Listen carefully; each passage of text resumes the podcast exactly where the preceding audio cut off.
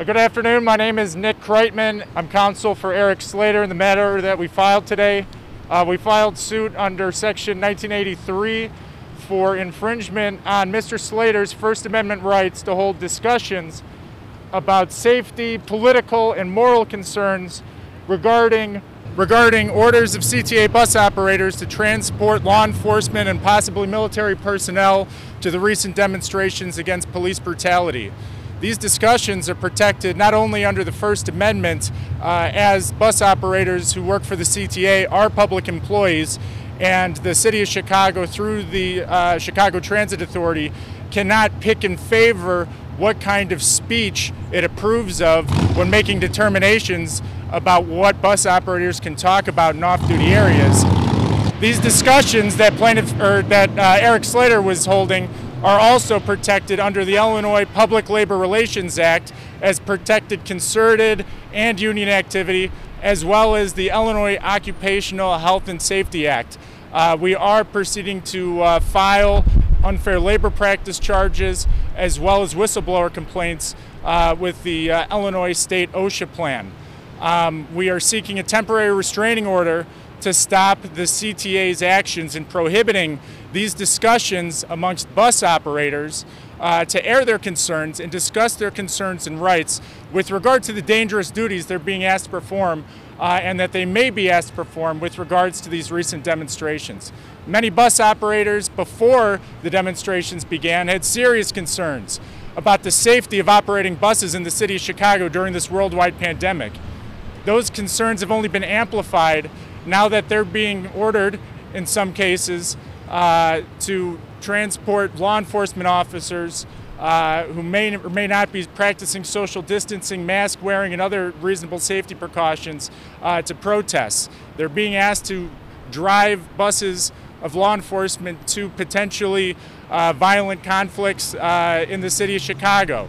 Many bus operators have sincere political and moral concerns about being asked to transport police into their communities to arrest and stop demonstrations of their friends and family for what they believe are righteous causes.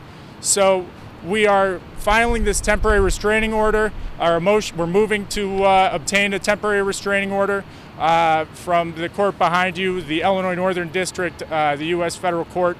Um, we are also here to stop the recent uh, violation notice that was issued uh, to Eric Slater uh, for discussions that took place at the CTA North Park Bus Garage on May 31st.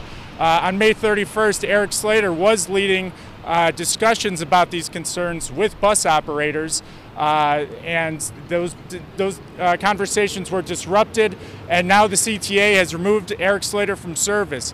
We're here to redress that wrong to Eric Slater at the court, among other forums. Um, so please stay tuned. Please support bus operators, their right to speak. They certainly have a right to air their uh, uh, concerns about these important is- issues, not only to their own interest, but to the public interest. Um, and they have the right to discuss, uh, you know, what remedies they have available to them if these duties become so unsafe uh, that no reasonable person would be expected uh, to perform these duties. My name is Eric Slater. These comments do not represent the official positions of the Chicago Transit Authority or the Amalgamated Transit Union or any other organization. My partner and I live in the Albany Park neighborhood in Chicago with our three small children. We want to thank everyone, not just the people here, but the many people, hundreds and thousands of people around the world, for their outpouring of support and solidarity. I want to be clear we will not be intimidated from saying and doing what we believe is right. I have driven the CTA buses for 14 years. My coworkers have elected me and re-elected me to be their shop steward and union executive board member for three terms and six years, over six years. I have been elected to be the voting delegate of the Amalgamated Transit Union ATU International Constitutional Conventions twice. This isn't the first time that the CTA and the city administration has illegally removed me from my job. I wish to be clear. I will continue to defend my coworkers and assist my coworkers as their shop steward while mounting an international campaign, a defense campaign. And we'll win just like we did last time. If it is the intention of the city administration to silence workers from discussing the murder of George Floyd and our role as transit workers in this movement for justice, this attempt will backfire and have the opposite effect. It will put workers and community members on alert and will amplify this discussion. Our hope is that a vigorous defense campaign to defend workers' rights, to freedom of speech, will defend and broaden the rights of all working people. A few days ago, ATU Local 10005, transit workers in Minneapolis, took a stand by refusing to transport police and prisoners. The union held emergency mass phone meetings and backed workers' initiative and bravery with community and union support, union power. This sparked a national movement of transit workers that is as beautiful as has ever been seen. New York City bus drivers, bus operators are being cheered by the public for refusing to transport police or bringing protesters to jail. All over the world, working people are joining protests against police brutality like we've never seen in, hi in history. Okay, so we're going to reverse one thing in this press conference. We're going to ask some questions before the press does. So we have some questions for the Chicago Transit Authority and Pace Suburban. CTA shut down public transit when protesters against the racist murder of George Floyd had already taken public transit downtown to demonstrations. Then a curfew order was put out about half an hour before 9 p.m. Many nonviolent protesters were now breaking the law for no other reason because they couldn't get a bus home. We are in the middle of a pandemic, and medical workers have had to use public transit to get to work and they can't get to work. How many people have been harmed? Because hospitals are understaffed. We were told that we couldn't shut down public transit even for a few hours overnight, like New York City did, to make sure that it was properly, the CTA and the PACE was properly disinfected of the coronavirus, and to slow the transmission of the virus to the public especially to transit workers and our families. Now public transit is shut down because legitimate protests against state violence is using CTA buses to block protesters a legitimate use of public transportation. Is driving National Guard and police to scenes of physical violence, physical conflict safe for public transit workers. As the international president of the Amalgamated Transit Union stated, isn't this an abuse of public transit? Already, several cities have banned the use of public transit for transporting police. Why has the CTA and PACE not done so?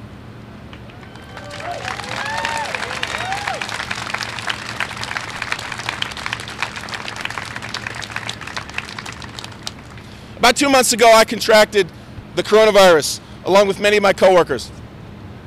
Why haven't the numbers of transit workers and our families infected by the virus been released to the public?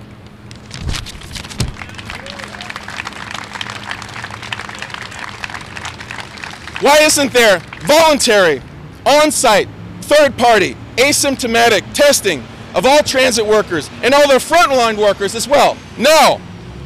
This way, a scientifically data-informed perspective. Workers, our families, and all organizations can demand the correct health and safety policy decisions for public transit and other essential workers.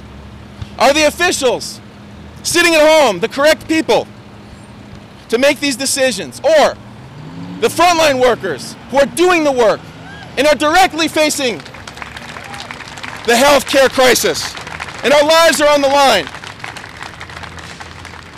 CTA and PACE, where is the $900 million that you received from the federal government? Where is it? Why isn't that money being spent to pay and to protect the frontline transit workers and our families who are in great danger right now? do we need to do, I'm asking you all, do we need to do a thorough union and community investigation of all management? Where's he at? Who's the one with camera? All the management of CTA and Pace Suburban. Can we open the books and make public all communications related to using public transit to transport the police? Now, I have a question for the union movement. Which side are we on? Writing good press statements is great, but it may not be sufficient in this period of history. Right now, isn't there an open rebellion developing over the most recent murder of a black man by the state? At this moment, doesn't this protest movement have more legitimate moral authority than even the United States government itself? I'll say that again. Doesn't this protest movement have more moral, legitimate authority than the U.S. government itself? Can our unions mobilize our members to come out to the disciplined, peaceful mass demonstrations going on right now in each city, like the Chicago Teachers Union just did on Saturday? Can we invite the youth to march and lead with us? Can we hold immediate, daily mass phone calls, allowing rank and file workers to speak up and democratically, democratically decide what is the right course for our unions? Right now, a debate is raging within the amalgam, excuse me, within the American Federation of Labor and the Congress of Industrial Organizations, of which my international union is a member, as to whether the International Union of Police Associations, the IUPA, should be expelled. I have a question for the, uh, my union brothers and sisters.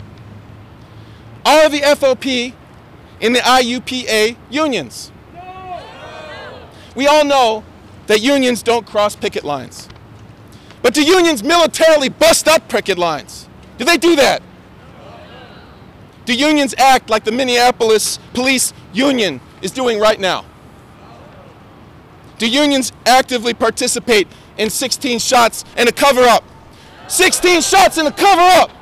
16 shots in the cover up! 16 shots in the cover up!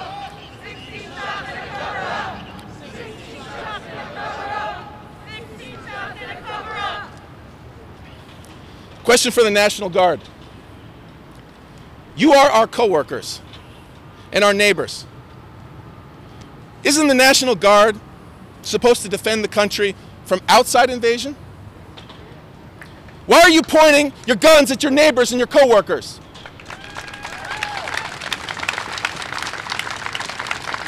Is that what you signed up for? Is that what you signed up to do?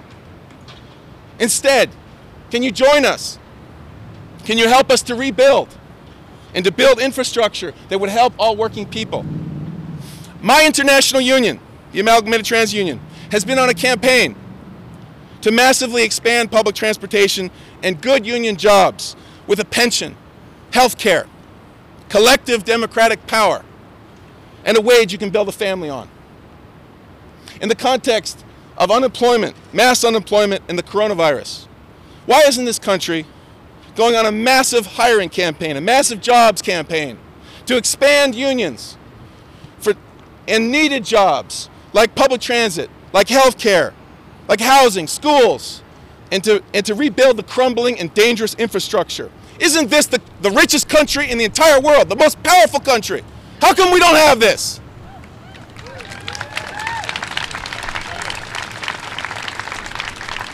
And lastly, I have a question for the Democratic Party. How is this happening here in Chicago, a bastion of Democratic Party power? Don't you run the government?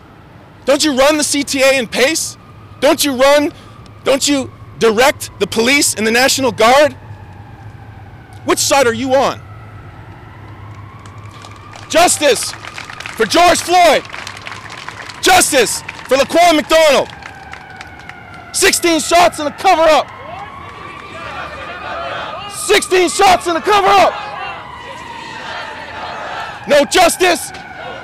No justice. No justice. No